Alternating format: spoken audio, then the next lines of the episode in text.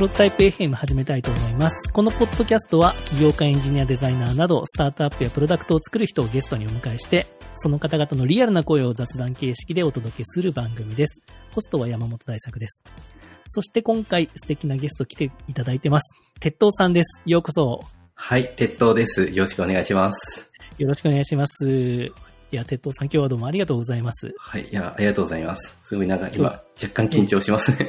いやいやいや、ちょっとね、今日はちょっと今月曜日の夜にちょっと収録させてもらってるんですが、鉄塔さん今まだね、9ヶ月のお子さんがいらっしゃるということで、はい、今そうなんです。どうにか寝かしつけてる最中で大変申し訳なくてはい、大丈夫ですか？まあ、なんとかいい子なんで寝てくれるかなと思ってますそうですね。信じて。まあね、なんとか、はい、穏やかになってる時にね、収録を終わらせたいとそうです、ね、思いますけども、で、鉄塔さんは今回出ていただいたですね、まあ、その理由といいますかがですね、このポッドキャストでも、ゲストに1回出ていただいたヒーローズリーグ。67回目に作るを通じて誰もがヒーローになれる開発コンテストヒーローズリーグオンライン2020という回をやりましたけど、そのヒーローズリーグオンライン2020で、プロトタイプ FM 賞という賞をですね、今回出させていただいたんですが、今回その鉄塔さんの作った作品スパコーンがもう見事このプロトタイプ FM 賞を受賞されましたということで、おめでとうございますということで、はい、今回ゲストに出ていただいてます。ありがとうございます。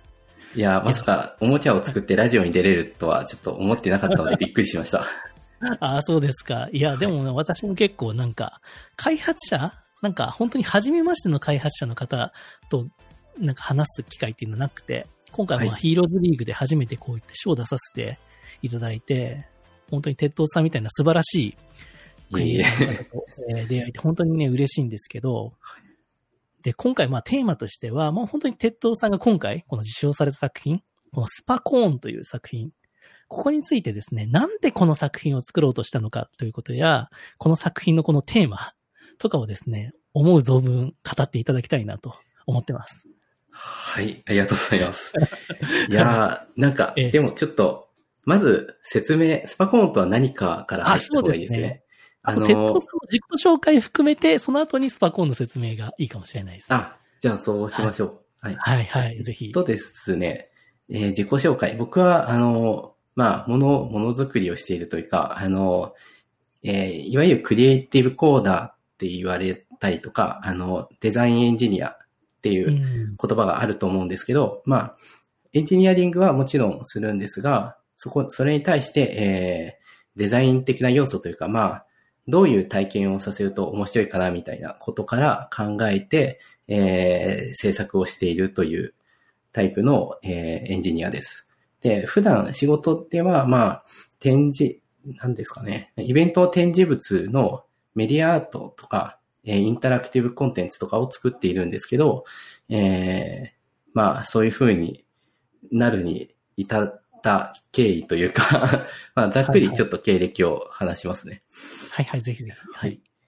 まず、こういう業界は結構アート系から来るのか、それともエンジニア系から来るのかって2種類の人がいると思うんですけど、僕は、理系でエンジニアから来てます。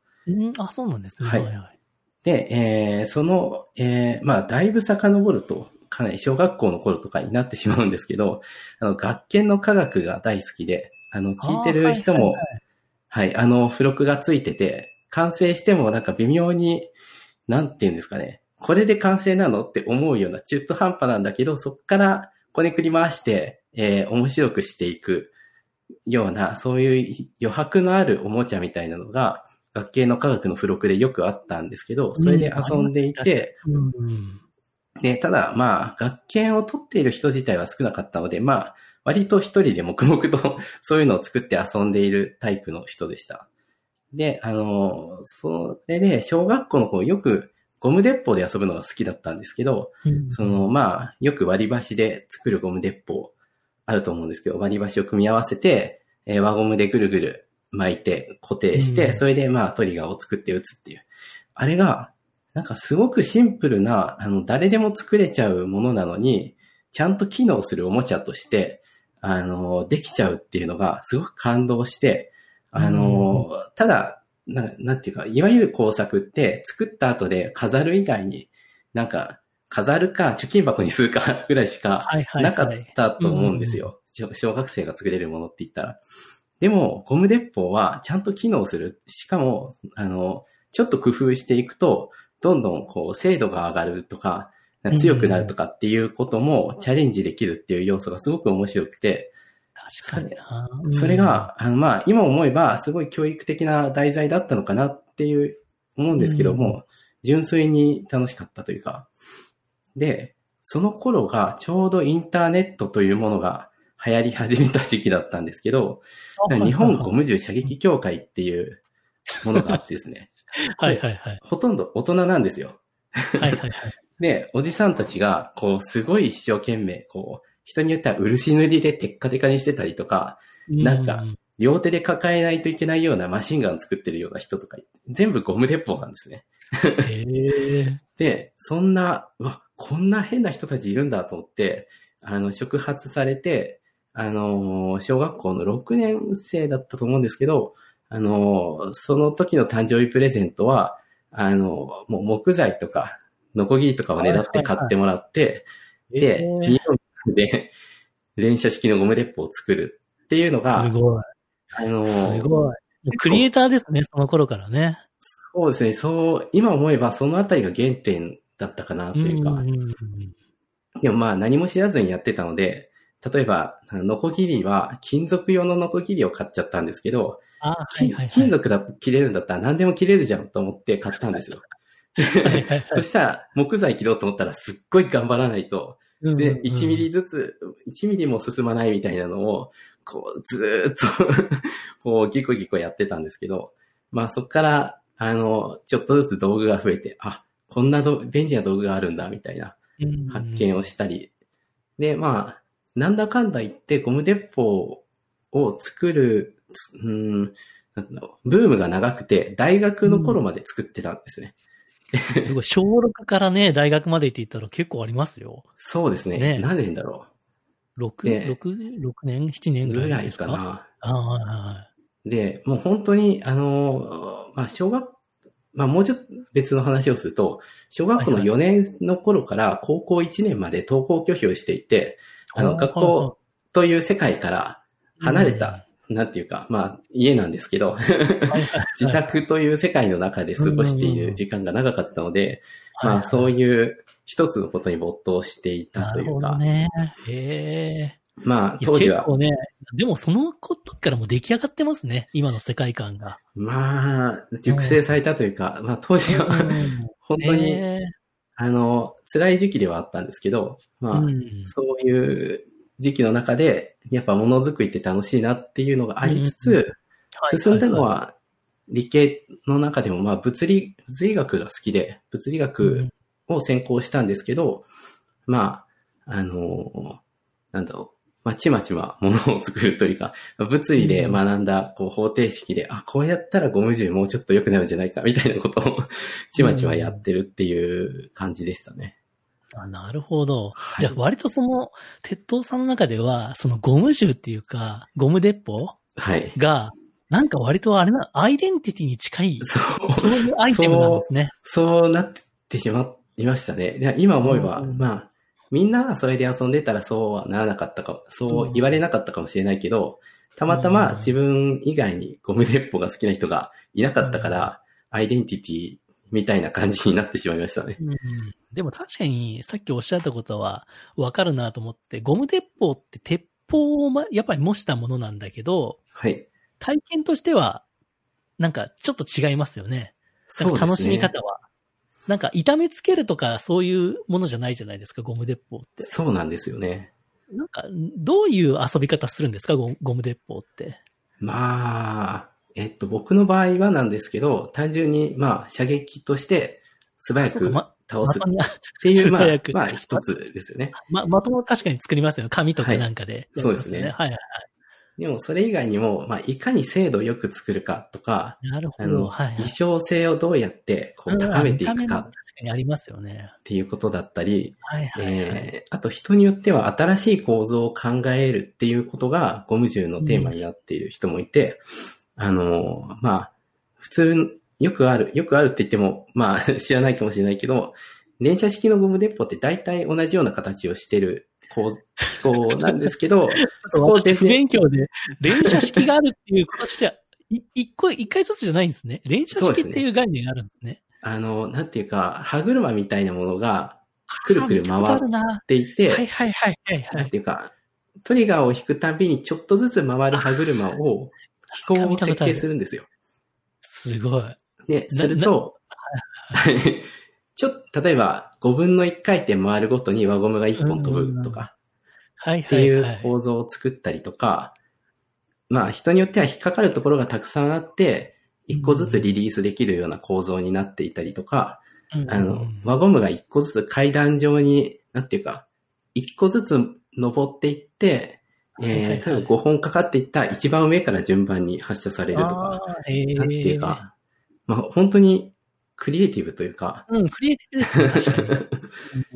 なので作る目的は本当人それぞれなのかなっていう気はしますね。そうか、それはね、楽しまれるね。そういうファンが多いっていう、そういうジャンルっていうのはむっちゃわかりますね。そうですね。まあ、販売されていないっていうのも一つのポイントだと思います。確かに。それはありますね。なるほど。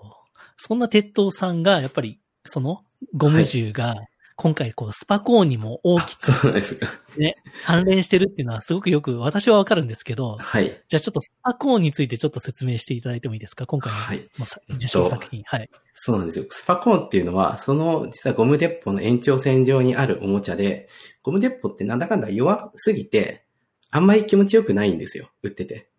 だから、その的に当たった時に、的の振動を検知して、的を吹っ飛ばしてくれる。まあ、当たった瞬間に代わりに吹っ飛ばしてくれる的を置くための台みたいなものを作りました。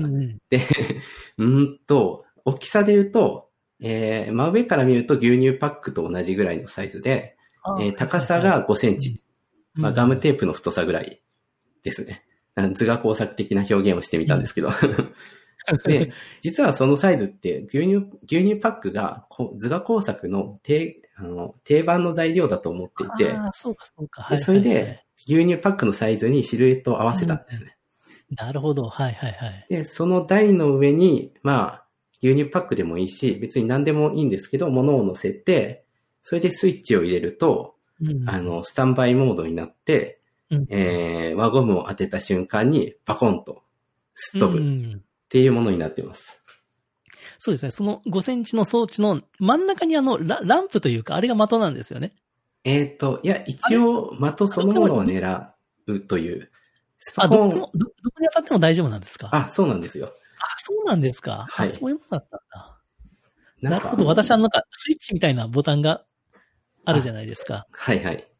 あれかなと思ってたんですけど。実は違ってですね。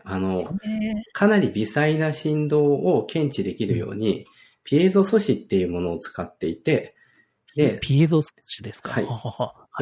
マイクとかスピーカーにも使われたりするものなんですけど、まあ、やろうと思えば空気中の振動を直接拾ったりすることも、まあ、ギリギリできるようなセンサーなんですね。で、だから、仕事でそのセンサーを扱っているときに、あまりにも繊細だったんで、ちょっとそのセンサーの上に空き缶を乗せて、輪ゴムが手近にあったんで、それで打ってみたら、そのセンサーの反応が、グラフでピコッと見えたんですね。で、それで、輪ゴムで当たって振動したものの振動を拾うことができるってことは、それをうまくやれば、面白いことができるんじゃないかって。まあ、最初はタイムアタックができるなとか、そのぐらいに思ってたんですけど、そうじゃなくて、もう直接吹っ飛ばした方が絶対面白いから、そういう風にしようって言って作ったものです。ちょっと、あまりにもわかりにくいんで、音だけでも、ちょっと。そうですね。ちょっと YouTube の、ムービーを作っていただいてるので、リンクはちょっと載せておきます、ね。ありがとうございます。で、その、的を上に乗せて、で、そのままスイッチを押すと、聞こえるかな？で、チャージされました。で、そうか。はい。はい。チャージされた状態で、的をちょっとでも触ったりとか揺らすと、って言って、なんていうのかな、的が吹っ飛ぶ。的の下の、こう、板がパコンと跳ね上がって。跳ね上がってってことですね。はい。という。これはね、やっぱね。やっぱわかんないですよね。これそうですね、はい。説明。まあ、ちょっと動画を見ていただくのが一番。そうですね。ああ、そういうことか。ああ、そうなんだ。どこに当たってもいいのか。それはやっぱすごいな。はい。で、まあ、実はこれを作るまでに、他の作品がなんか空気砲を使って、はいはいはい、的を吹っ飛ばすっていう作品もあったんですよ。うんうん、はいはいはい、で、それは、コアっていう会社があって、そこで風を、もう本当に扇風機の風どころか、内輪で仰いだ風を2メートル先でセンシングできるような風センサーがあって、はいはい、で、そのセンサーで面白いものを作ってくださいっていう仕事があったんですよ。うん、で、はいはいはい、その時に、空気砲で大きい段ボール箱をこう打つと、その段ボール箱が思いっきり何メートルも吹っ飛ぶみたいなものを、それ面白い。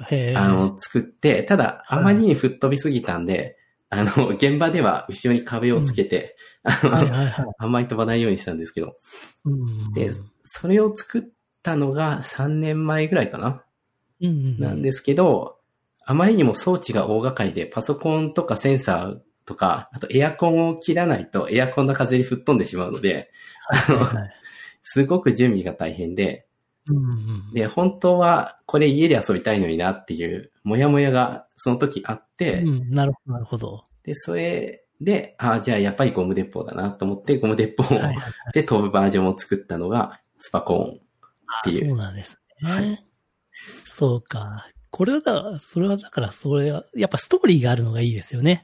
その鉄道の中に。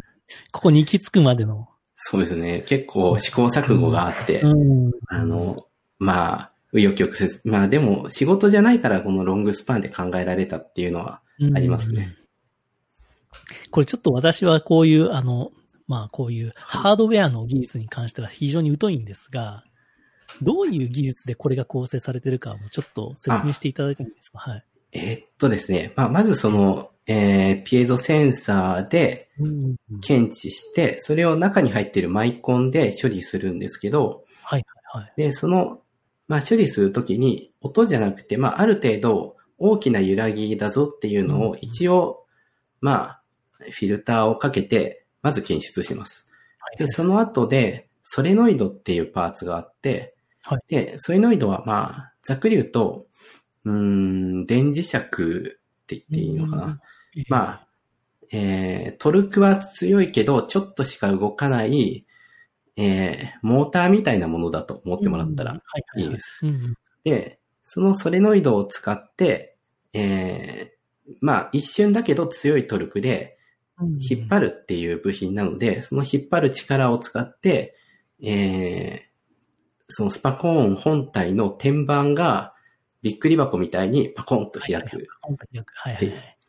で、その時、まあ、ちょっとポイントになるのが、コンデンサーを20ミリファラット積んでいますって言っても、ちょっと、回路屋さんだったらわかるかもしれないんですけど、はいはい20ミリファラットって、まあ、なんていうかな、乾電池ぐらいの大きさの、大きめの、その、なんだろう、コンデンサーが6個搭載されていて、うん、その基板の半分の面積がもうコンデンサーなんですね。ああ、そうなんですね。はいはいはい。で、それに30ボルトでチャージするので、うん、実は、100ワットぐらいの力が 0.2 秒間出せるっていうものなんですけど、うんうん、これが小さなバッテリー駆動で、動くようになっているので、まあ、100ワットっていうと割ともう AC 電源使わないと動かせないようなレベル、はいはいはい、本来はそうなんですけど、うん、それをまあ蓄電することによって、うん、ケ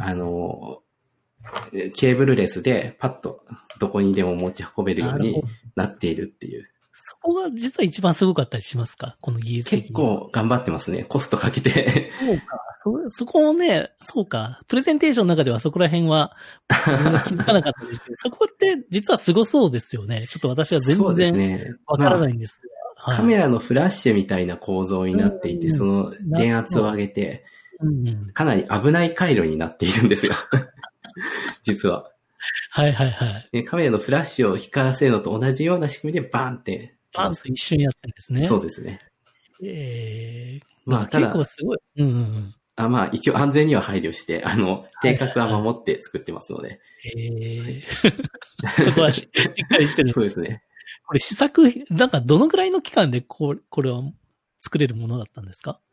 開発期間としては。そうですね。でも作り始めてからだと3、4ヶ月かな。まあ土日にちょこちょこ作業しつつなんですけど、一番時間がかかるのが、回路を設計して、発注して、手元に届くまで待つ時間が長かったんですよ。あ、なるほど、なるほど。で、それで、はい、基板作るたんびに10日ぐらいずつ待ってたので、それが、まあ時間がかかった理由の一つですかね。こういうのってどこで頼むんですか？これは、まあ、実はいろんなところに頼んで、仕上がりが違うかとか試してたんですけど、まあ、大体中国ですね。ああ、はいはいはい。で、基盤、設計自体はこれのために頑張って勉強してやってたので、失敗して全然動かないやつとかも実はあって、まあ、それで、ここに線引かないとダメなんだみたいなことを学びながら作っているので、ちょっと恥ずかしいところがいくつかあります。あ、そうなんだ。鉄道さんは、こういうハードウェアのこういう作品は、これまでに経験はあったんですか？こういう基板とか作る。基板は手でハンダ付けして作るレベルだったら、それまでにもやってはいたんですけど、まあ、基板、PCB を発注して作るっていうところは初めてでしたね。すごいですね。でも、ここまでのものが一気にできちゃうっていうのは。いやー、結構、もう頑張りましたね。どうやって作るのかが本当に全くイメージがつかないとはこのことですね。まあでも、それまでに、例の空気砲のやつとか、まあ、いろいろやってたのが、まあ、結実したという感じかもしれないですね。でも、鉄道さんがやっぱりそのデザイナーとして素晴らしいと思うのは、はい、その辺が一切、もう超簡単に動いてるように見えるんですよ。映像だけで見ると。ありがとうございます。なんか。これやっぱり素晴らしいですよね。いやー、おもちゃって、今まあ、小さい子供がいるので、まあよく買うんですけど、そのおもちゃって分解してみると結構中が面白くて、すごい工夫の塊なんだけど、表に出てくるのは可愛いキャラクターの、まあ、シルエットと、ちょっとした気候だったりすると思うんですけど、中で、なんか、妙に複雑な部品がこう、重なり合って、それでネジ止めしてあったりして、なんか腕が動いてカチャカチャ言うだけだと思ってたのに、なんか頑張ってるな、みたいな。で、そういう、ちょっと見せないっていうところが、おもちゃに対してのちょっと憧れみたいなのが、あってですね。なるほどね。ちょっと俺と空章の時もちょっと、憧れっていう言葉を使ったんですけど、そのメーカーの、プラスチックだったら成形するときに引けが目立たないように、まあ表面が綺麗に見えるような設計をするとか、なんていうか、こう、絶対壊れないように、こう、ある部分はすごく太く作って、である部分はコストカットのためにパーツを省略してやったりして、そういうのが垣間見えるのがすごくこうなんか熱いなって思うものがあってですね、なんかそういうものにちょっと近づきたかったというか。いやでもそれはかなり近づいてるように思いますけどね。あと私結構やっぱり、素晴らしいと思うのはこのまあ動画見ていただくのが一番いいんですけど、このスパコーンのこの How to use it というかですね、この使い方説明ガイドみたいな。これがやっぱり素晴らしいんですよね。そうですね。スポーンって、これ、どうやって伝えればいいかわかんない。この音って今出せますか？出せないですか？実は出せるように準備してました。本当ですか？ちょっと出して、一瞬出していただいてもいいですか？じゃあ出しますね。この、なんていうんですかね、このピタゴラスイッチ感といいますか。なんか、この感じ。これがいいんですよね。入ってくるんですよね、この動画の中で。はい、そうなんですよ。もう10回ぐらい言ってたかもしれないですけど、この、というサウンドロゴは、実はこう、動画を作るときに友達と協力してもらって、まあ、編集はお願いしてたんですね。その時に、スパコーンっていう、まだタイトルだけしか決まってなかったんですけど、なんかイメージして、こうじゃないみたいなことを出してくれた友達がいて、そこに関してはもう、様々とか、大谷和也という友達なんですが、あの映像のクリエイターをやってまして、このロゴというか、このカタカナのこの書体もその大谷さんの作品ですか？書体はですね、妻が作ってくれたというか、一回僕が太めのこんな、なんかちょっとやぼったい感じで、コーンっていうのを作ってよって言ったら、それも結構綺麗に作ってくれたので、なんか、申し訳ないというか、一応デザイナーなので、プロにこう気軽にお願いしちゃったみたいな、出来上がった後で思っちゃいましたね。なるほどね。はい、でもこのね、やっぱこの書体というか、これがやっぱりスパコーンのいいところで、なんかあの音とこのなんかスパコーンっていう文字が出てくることで、これが本当おもちゃ的というか、そうですね。そういう風な見え方を急にし始めるんですよね。いやー、ちょっと周りのもういろんな人に感謝ですね。だから、吹っ飛ぶときにこの音が鳴ったらもう最高だと思ったんですけど、ね。次期バージョンではちょっと入れてみましょう。これは最高に面白いです。この音を聞きたいからやるみたいなところ絶対ありますもんね。そうですね。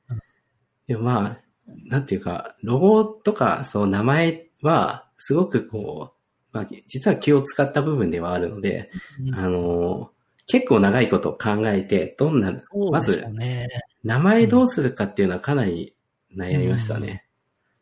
これ、何案目ぐらいなんですか？このスパコンは。これは何案だろう。頭の中にぼんやり浮かんだ中の一つに、スパコンっていうのはちょっとあったんですけど、スパコン、スーパーコンピューターみたいな。ただ、ちょっとあんまり自信がなかったので、なんだっけな、吹っ飛ばしとかいろいろ考えてました。で、ちょっと友達を集めてミーティングをしたことがあって、で、これどう思うって。で、そしたら僕、高田っていう本名なんですけど、一足触発高田インパクトって言った人がいて、それはすごいですね。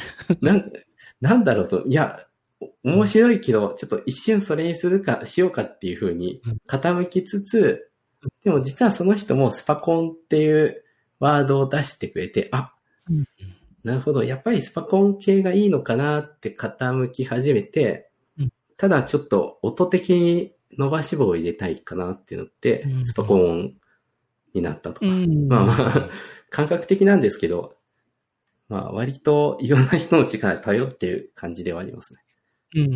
でもこれ多分スパコーンっていうネーミングがないと成立しなかった、そういうなんか作品のような気がしますね。そこに全てが入ってるというか。実はゴム鉄砲に関するものっていうニュアンスを持たせたくなかったっていうのも一つありますね。これって実はいろんな遊びに応用できるので、ちょっと触ったら吹っ飛ぶっていうシンプルな構造を使って、それこそピタゴラ装置のようなものに組み込んだりとか、これを障害物にしてラジコンで走らせて当たったら吹っ飛んじゃうっていうのがいいんじゃないかとかって誰かが言ってたんですけど、そういう何か遊びを発明してもらうっていうことがポイントかなと思っているので、だからゴム鉄砲っていうニュアンスは排除して、あくまでも自由に使ってもらえる、素材ですよっていう感じにしたかったっていうのがあります。そうですね。安全ななんか次元爆弾というか。そうですね。その雰囲気が、ちょっと入ってるような気がして。そうですね。ちょっと爆弾的な要素はありますね。爆弾的な要素がね。でもそれが、なんか安全だよっていうのがスパコーンっていう雰囲気になんか全部入ってて。そこがやっぱり非常に秀逸だなと。ありがとうございます。ね、なるほど。でもこれで誰か怪我したらどうしようかな。大丈夫だとしてきてます。販売はされてないんですよ。そうですね。まだ、10個とか、そういうレベルで手で作ってるだけなので、これ、でも、子供には、甥っ子だったりとか、友達の子供に貸し出しをして、1ヶ月とかっていう単位で遊んでもらってたんですけど、で、その間に怪我をしたという話はなかったので、あと、故障もしなかったです。すごい。それはすごいですね。何ヶ月間か、こう、各地を転々として発送して、それでそこでまあどんな遊ばい方してるのかわかんないんですけど、それでも壊れてないっていうのはまあとりあえず、合格かなっていう思ってます。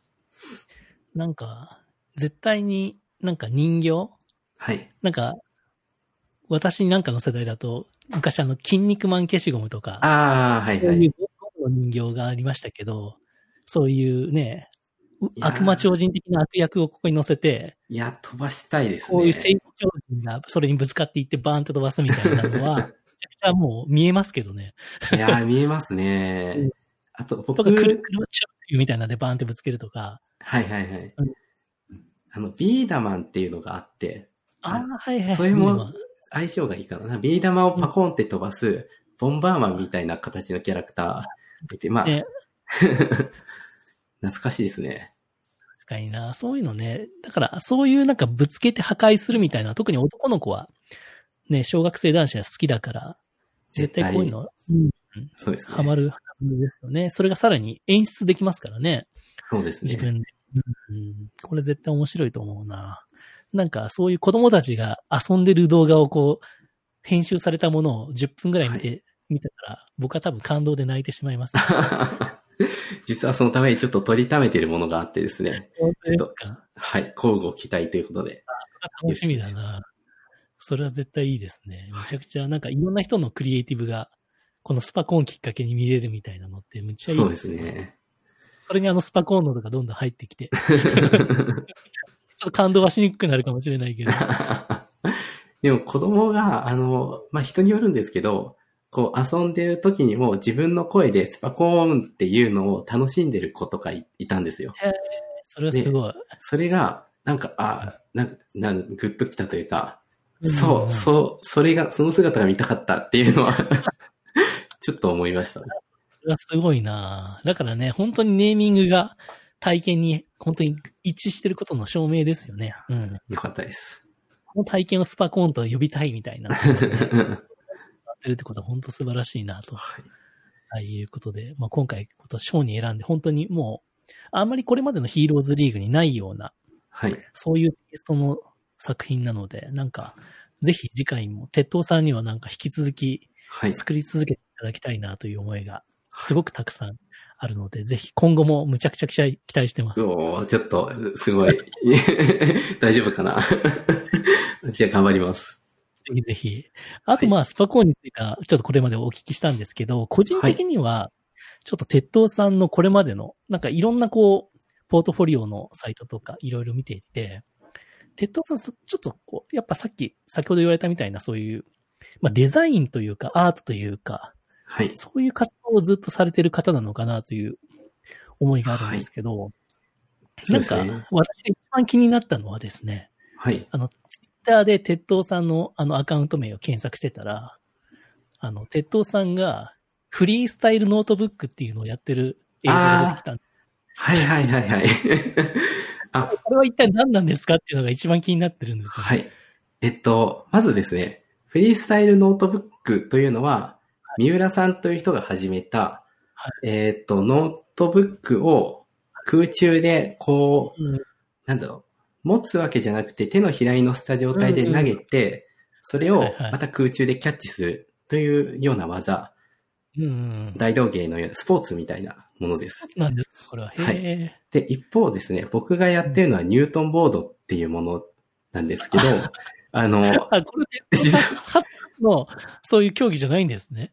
鉄塔さんはニュートンボードなんですね。そうなんですよ。こっちを見なきゃいけなかったのか。で、それで、はいはい、そのニュートンボードとフリースタイルノートブック、これもなかなか、話が、まあ短くまとめると、僕は中学校の頃からやってるものです。で、これは、ニュートンボードっていうのを発明したんですか？はい、そうです。ニュートンボードを発明して、ノートブックとは限らないんですけど、まあ、板状の物体を、まあ、落とさないように空中で、まあ、ひっくり返したり、手の甲で取ったり、っていうことをするものなんですけど、はい、三浦さんも実は中学生の頃からやってるらしいんですよ。すごいな、それ。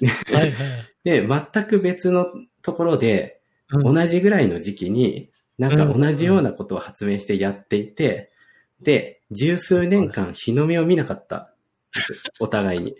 はいはいはい。で、最近、まあ最近って言っても2年前ぐらいだったかな。三浦さんがフリースタイルノートブックでバズったことがあって、で、はいはいはい、その時は僕は気づいていなかったんですけど、2ヶ月前か3ヶ月前に、その事実を知って、はいはいはい、こんなところにライバルがいたっていう。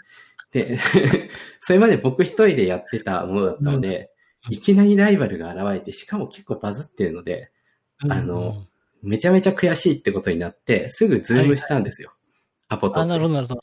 で、それで、こう晴れて公式ライバルという形になって、それぞれに活動しているという状態です。へえ、すごいな。こんなことあるんですね。でもこれはね、すごいですよ。この技はね、やっぱり今、このツイッターのシェアされてるやつと、この YouTube まであるんですね。あ、そうですね。ちょっと悔しくなって僕が後から作ったんですけど、まだちょっと現状知名度で大幅に負けてるので、これから巻き返していきたい。これは確かにフリースタイルノートブックの方がネーミングとしては分かりやすいですね。そうですね。聞いた瞬間にこれが思い浮かばないんですよね。あ、そうかもしれないですね。うん。まあ、ね、これは確かにな。でも高田さんというかこの鉄道さんのこの技はすごいですね。はい、なんか知らないけど無駄に鍛えてしまって。ゴム鉄砲以外にこのね。ニュートンボードもずっとやられてたんですね。そうですね。なんかまあずっとというか手癖なんですよね、ほぼ。で、なんとなくこう板状のものが手のひらに乗っかっていると、ひらひらと回したくなるっていう、まあ、病気みたいな感じなので、よく携帯電話を回して落としちゃったりしてました。でもこれ誰しもが一回はやろうかなと思うことはあるんですよけど、あでやろうとはしないですね、確かにね。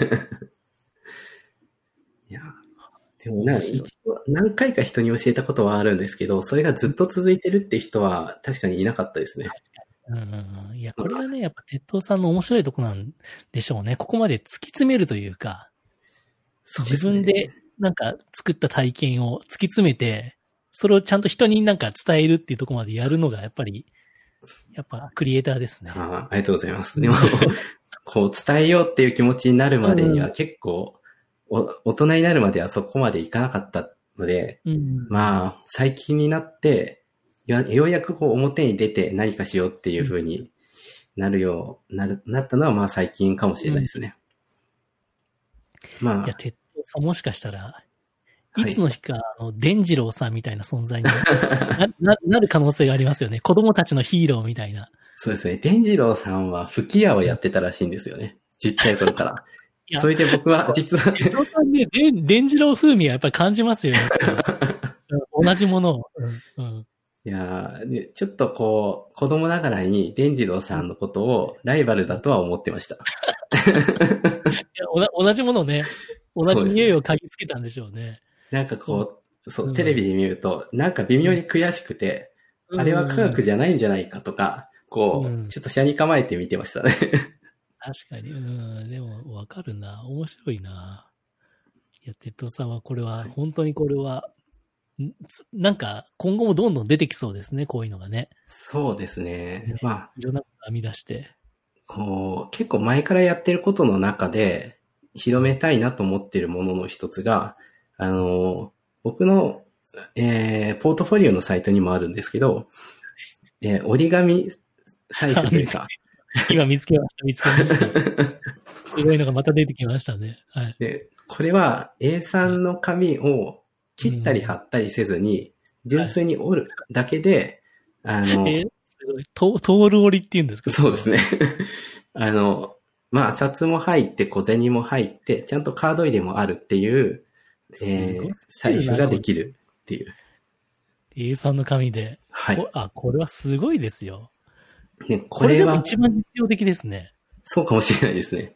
うん、で、大学生の頃にこれを思いついて、それからずっともうボロボロになるたびに折って使ってるんですけど、A3 にこだわった理由が、もともと僕カメラとか大好きで、よくこうカメラ屋に行ってカタログを集めてくるんですけど、そのカタログを捨てるのがもったいなくて、でそのカメラのブランドの財布を作りたくなったから、A3 にこだわったというか。で、カタログって A4 だから、開いてホッチキスを外すと A3 なんですよ。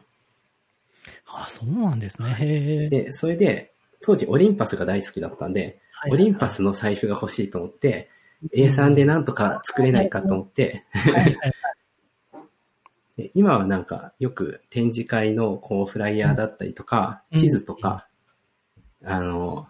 一番おしゃれな使い方で言うと、海外旅行に行った時に、自分でおしゃれとか言わない方がいいですね。海外旅行に行った時に、紙幣のサイズって違うじゃないですか。ああ、ちょっと違いますよね。うん、で、それで、その紙幣のサイズに合わせた、その土地の言語の紙で財布を作るっていうのが、ちょっとこう、自分がおしゃれだと思ってやっていることなんですけど、現地で財布を調達するみたいな感覚ですね。そうですね。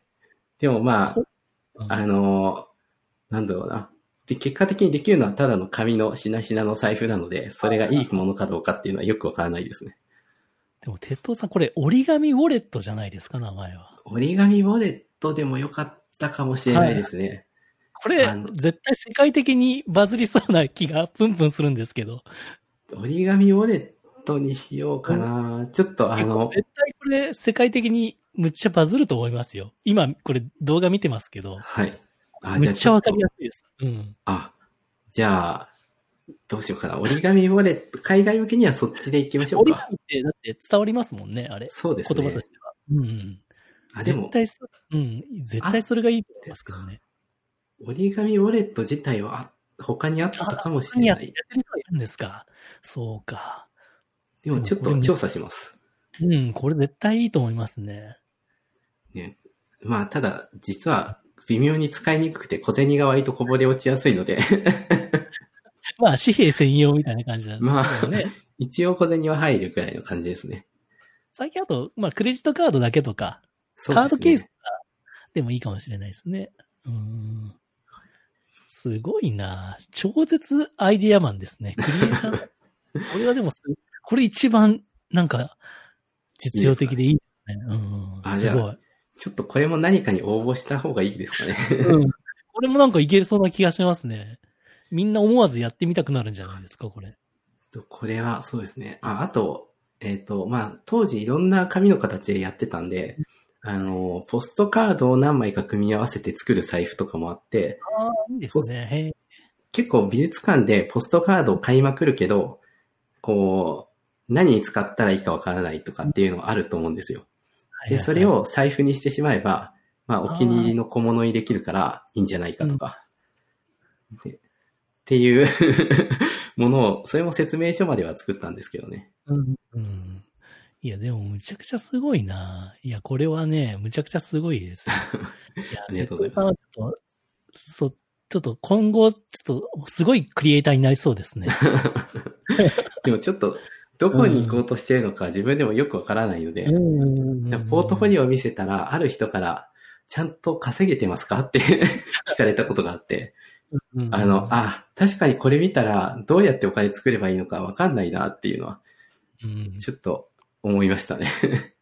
思いっきりアーティストになるか、このね、どっちかというとエンジニア寄りになるか、なんかどっちもできそうで、すごい楽しみだな。そうですね。まあ今、なりわいとしてはもう本当エンジニアって感じなので、まあいつかその自分のアイディア一本で食っていくぐらいのことに、まあちょっと目指したいですね。お手藤さん見せ方も上手だから、ね。ありがとうございます。伝次郎さんみたいになってても全く驚かないですよ。いやー、じゃあちょっと今のうちに伝次郎さんからいろんな技を盗んで、したら真似になっちゃうかな。でもね、なんか子供たちが喜ぶものをなんか作れるっていうところ、共通点はあるのは本当に素晴らしいと思うので。そうですね。なんかそこはなんか、鉄道さんのそのコンセプトっていうか、作るものはなんか子供が真似したくなるものというか、なんかその視点はすごくなんか鉄道さんっぽいなと思いますけどね。ありがとうございます。でもなんか子供実はターゲットは子供というより自分自身だったりするんですが、結果的にそうなっちゃってるっていうのが重要ですよね。みんなね、はい、気持ちなくしちゃってるから。うん。鉄塔さんの素晴らしいクリエイティビティの源泉なんでしょうね。うん。うん、そうかもしれない。今なんか最近は子供をあやしてると、だんだんその気持ち的にもそっちに引っ張られちゃって、もうなんだろうな。